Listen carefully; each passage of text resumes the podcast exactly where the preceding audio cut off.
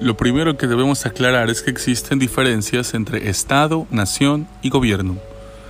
Aunque estas diferencias las abordaremos en otros temas posteriores, nosotros vamos a empezar con la definición de nación y encontramos que es el conjunto de personas de un mismo origen étnico que comparten vínculos históricos, culturales, religiosos, etc., tienen conciencia de pertenecer a un mismo pueblo o comunidad, generalmente hablan el mismo idioma y comparten un territorio.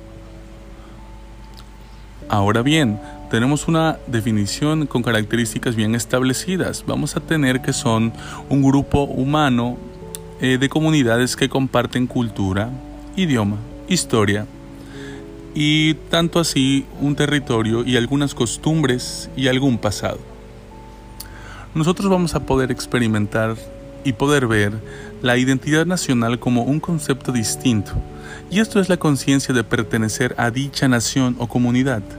Ahora bien, ser distinto a otras identidades nacionales.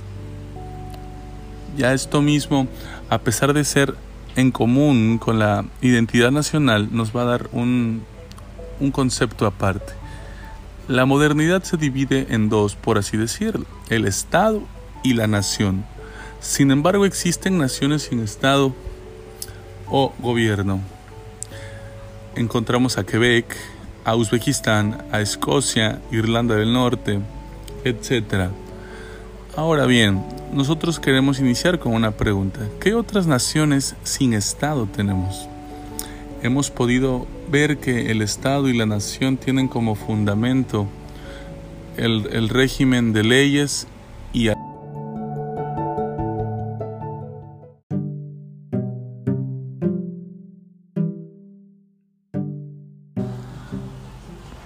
Ahora bien, vamos a definir al Estado como una estructura institucional generadora de reglas. Estos ciudadanos, eh, todos los ciudadanos deberemos acatar las reglas por medio de la Constitución. Debemos recordar que el Estado es una estructura, como bien hemos dicho, genera reglas y estas reglas están escritas en la Constitución y nosotros como ciudadanos debemos cumplir. Ahora bien, vamos a simplificar, vamos a, a nosotros resumir que es el concepto en la política que se refiere a una forma de organización social, económica, política, soberana y coercitiva, formado por un conjunto de instituciones no voluntarias que tiene el poder de regular la vida nacional de un territorio determinado. Dicho esto, de un país u otro.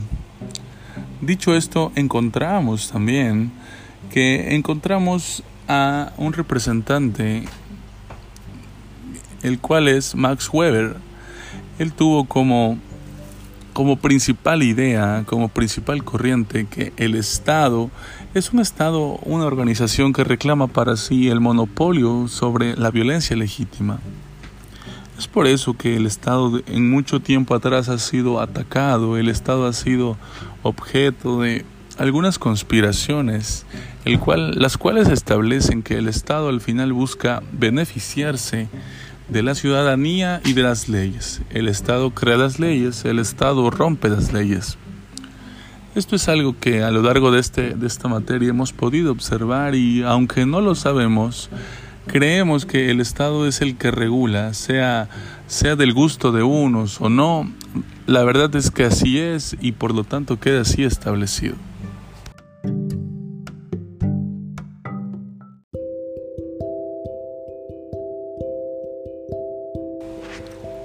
Surgimiento de algunas naciones en Europa, Asia y América. ¿Qué impulsó a los europeos a explorar el mundo? Vamos a, estudiar tres razones. La primera son las causas económicas y la búsqueda de nuevas rutas comerciales hacia el oriente, específicamente por el mar. Dicho esto, era con el objetivo de obtener riquezas. ¿Y qué más y no solo eso?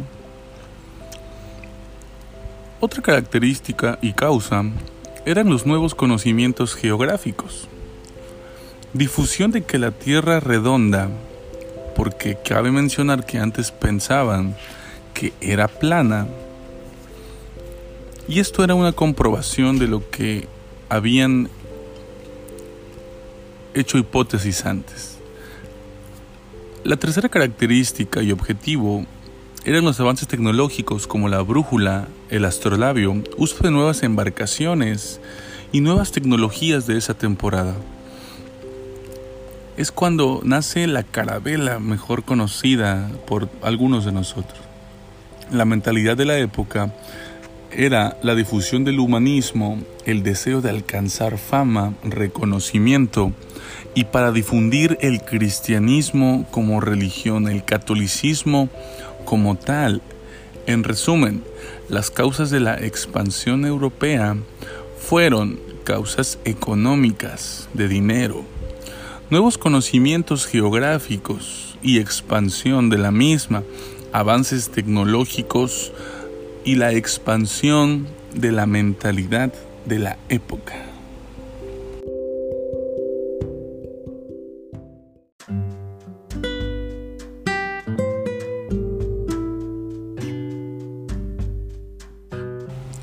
Es un continente pequeño, ocupa solamente el 2% de la superficie de la Tierra.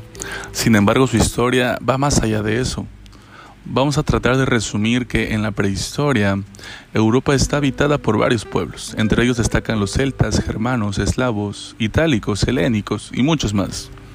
Mil años antes de Cristo aparece la protagonista de toda esta historia, la civilización griega, un imperio que aporta en todos los ámbitos, creando eh, los deportes, las artes, astrología, filosofía, medicina y por supuesto, ellos crearon los Juegos Olímpicos. Los Juegos, ellos se mueven por toda la cuenca del Mediterráneo y el Mar Negro. Con Alejandro Magno, ellos pueden llegar a la cima de todo eso. Después de esto aparece también otra gran ciudad, Roma. Roma también va ganando espacio, va ganando terreno y tanto que se convierte en la competencia de Roma y Grecia. Y siempre hubo una lucha de poder entre ambos. Casi un siglo luchando. Y en el siglo 146 a.C. Roma le gana a Grecia y empieza la expansión. Y Roma no conforme con eso, iba ocupando, iba ocupando, iba ocupando más allá, más allá de eso. En el año 46 después de Cristo empieza a entrar a partes de Inglaterra y es su momento de mayor expansión. Y es por eso que el imperio se divide en dos, Roma y Constantinopla, para más tarde llamarse Bizancio. Después de esto, al otro lado están los pueblos germánicos. Durante siglos, Roma puede frenar el avance de ellos. En el siglo IV, ellos empiezan a, a ganarle territorio a Roma y entonces ellos empiezan a extenderse por toda Europa, ocupando algunas partes de las tierras romanas. Vamos a destacar a dos. Ellos van a ellos empiezan a dominar la península ibérica y los francos que ellos van a poder ganar más y más terreno hasta que se hacen con casi toda con casi toda la expansión y porción de tierra. De esta manera por el norte de Europa estaban estaban habitando por tribus eslavas y ellos iban rehabitándose por gente de Asia. Algunos de ellos eh, crean el estado de Kiev, donde ahora es Ucrania, y de ahí proviene el, el nombre de Rusia. Ellos empiezan a colonizar y empiezan a competir entre ellos, y en el siglo XIII llegan los mongoles, es decir, empieza otra guerra y los, rusos empiezan a huir de algunos mongoles. Moscú se va haciendo progresivamente más fuerte y más establecido. Los mongoles empiezan a retraerse y Moscú toma, toma el, el liderazgo a cargo de Iván el Terrible como bien lo conocemos. De esta manera, nosotros podemos ver cómo ellos han expandiéndose, han sido expandiendo desde antes. Después de esto, en el norte de África, en el año 711 de África, empiezan a entrar por el lado occidental conquistando la península ibérica, ocupando también el, el territorio bizantino. Después conquistan Constantinopla y el avance empieza a ser progresivo de abajo hacia arriba. Nos vamos a ubicar en el siglo XV y Europa se va dividiendo en monarquías. En general, la, la población europea vive bajo reyes, bajo monarquías. Los musulmanes han sido expulsados de la península ibérica, pero siguen controlando el Mediterráneo. Ahora bien, buscan nuevas alternativas de comercio y empieza la expansión de Europa. El primero en viajar es Portugal en el siglo XV en África, instalándose en varios, en varios puntos. De esta manera, para esa temporada ya se sabía que la Tierra era redonda y los castellanos empiezan a encontrarse con América y España coloniza, coloniza, gran parte de América y Suramérica. Los franceses empiezan a colonizar gran parte de las colonias americanas y los ingleses hacen lo mismo en gran parte del norte de América. Toda Europa empieza a quedarse con alguna parte y por si fuera poco, los europeos consideran que no tienen suficiente, suficiente población autóctona y empiezan a hacerse de, los, de muchos esclavos en el siglo XVI para poder hacer los trabajos más pesados. Tres siglos de esclavitud pasaron para darse cuenta. Vamos a regresar un poco. Europa conquista y conquista sin poder tener algún punto de, de parar. Sin embargo, aunque ya habían conquistado, no tenían delimitado bien lo que habían hecho. Europa siempre tuvo guerras desde el siglo XIV. En el intento de lograr más terreno, se estaban olvidando del terreno que ya tenían primero. En el siglo XVII y XIX surge un movimiento eh, muy, muy interesante, la ilustración en la cual todo empieza a poder, a poder regirse bajo monarquías absolutistas y empieza a poder, a poder saber que la Revolución Francesa tiene como grandes eh, orígenes la libertad, la igualdad y la fraternidad.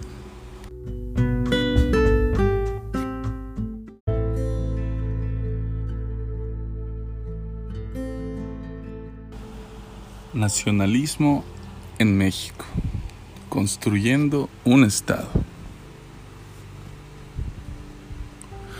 Cuando nos preguntamos qué es lo mexicano, respondemos con mucha facilidad. Sabemos que nuestra música, nuestro arte, nuestra cultura es indudablemente especial y única. Pero muy pocas veces cuestionamos de dónde viene todo esto. Es decir, suponemos que se dio con naturalidad, pero no es así. Hagamos un viaje tiempo atrás y descifremos de cómo y de dónde viene nuestra identidad, nuestro fuerte nacionalismo y nuestra atracción a todo lo que nos identifica como mexicanos y mexicanas. Vamos a analizar algunos temas importantes, pero no sin antes mencionar algunas personas que fueron muy muy relevantes. Vamos a poder ver a Francisco y Manero donde él mantenía el poder en la presidencia. En ese momento, podemos ver un país lastimado, fragmentado, dividido y sensible a los conflictos internos. Aunque la paz social era evidente con Porfirio Díaz, su método era autoritario y sin escrúpulos. Fungía como una figura fuerte e incuestionable, debido a que pudo realizar una nación tecnológicamente moderna con capital extranjero e inversión extranjera al mismo tiempo. La razón de que México no lograba construir un Estado próspero y de derecho era porque no existía una sociedad formal que lo integrara.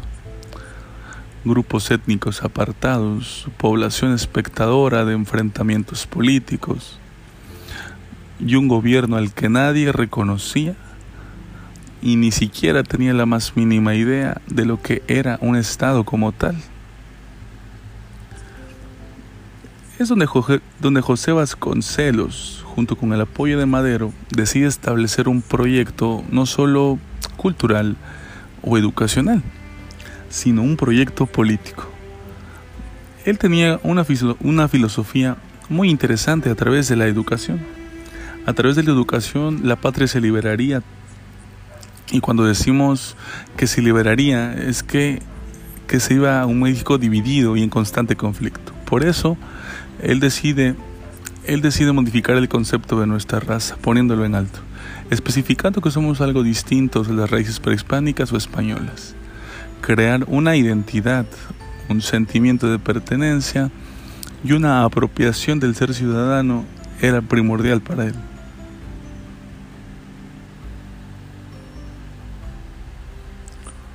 Vamos a ver los factores en los que su proyecto influyó.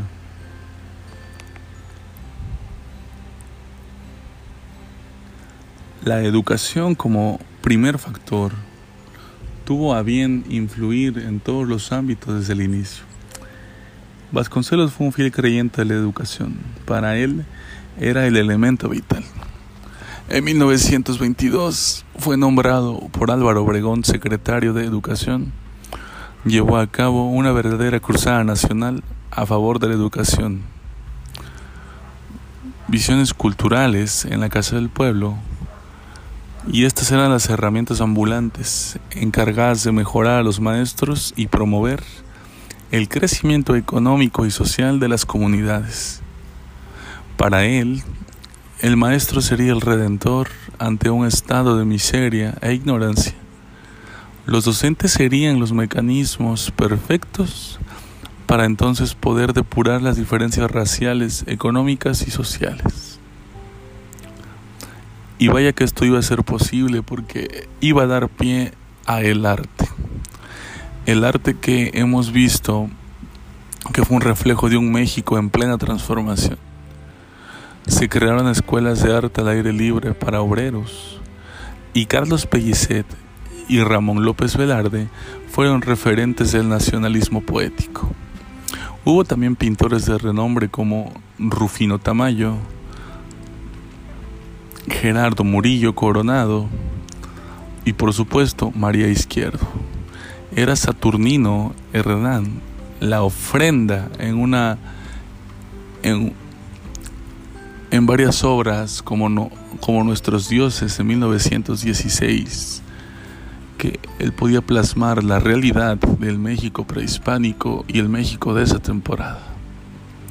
El muralismo fue de suma importancia debido a que a través de este se mostraron al mundo y a los pobladores ciertos rasgos mexicanos y contagiaban ese orgullo por lo mexicano. Sin duda, Diego Rivera, David Alfaro Siqueiros y José Clemente Orozco, referentes importantes. Los murales se usaron para incluir problemas de relevancia social en el momento y de esa época, comunicando y expresando pensamientos acerca de la política de izquierda, así como provocando conciencia colectiva. De hecho, el muralismo fue uno de los principales impulsores económicos de México y en esa época. Se logró, se logró también la propagación de los productos artesanales, y otras expresiones, fortaleciendo así lo mexicano. Se tomaron más en serio y cobraron un valor más especial los aportes de las culturas indígenas en el fortalecimiento de la cultura mexicana. Vaya si esto fue de gran relevancia, porque esto puede dar parte a una a un apartado, la música. Se resucitó el Conservatorio Nacional se fundó la orquesta sinfónica y se podía poner la música la música popular con muchos representantes. La música nacionalista en México tuvo su periodo de mayor de mayor ímpetu y el primer compositor nacionalista mexicano fue Manuel M. Ponce y siguieron otras figuras como Miguel Velarde Jiménez, considerado el padre del nacionalismo sacro mexicano. Carlos Chávez y Silvestre Revueltas, quienes desde el Conservatorio Nacional de Música formaron una generación de músicos mexicanos como José Pablo Moncayo, Blas Galindo, Daniel Ayala y Salvador Contreras, los que juntos formaron el grupo de los cuatro, muy conocido. Finalmente, la política, el proyecto de política impactó de sobremanera, muy contundente. La razón, simple, logró construir un ciudadano que asumieron un elemento en particular, el Estado mexicano. aceptar la idea de que nosotros somos iguales sin ningún conflicto racial y tener en cuenta que todos tenemos la soberanía es conducir una ciudad, una, una ciudad a través de la voluntad hacia el destino propio. Y eso no era cosa sencilla. Y estábamos situándonos en una etapa post-revolucionaria, lo cual hacía más complejo todo esto. El sentimiento patriótico, el sentimiento nacional, una comunidad identificada y una sociedad consciente de subsistencia en un contexto internacional. Y como Vasconcelos dio el, dio el paso a, a, manera que cada ciudadano aceptara las líneas, los conceptos, impuestos, derechos y obligaciones, el Estado ahora sí podía funcionar de manera representativa en un gobierno. La gente reconocía lo que era parte de su cultura, su historia y su tradición. Hasta el día de hoy, este proyecto sigue vigente y siendo como parte de la identidad de todos los mexicanos.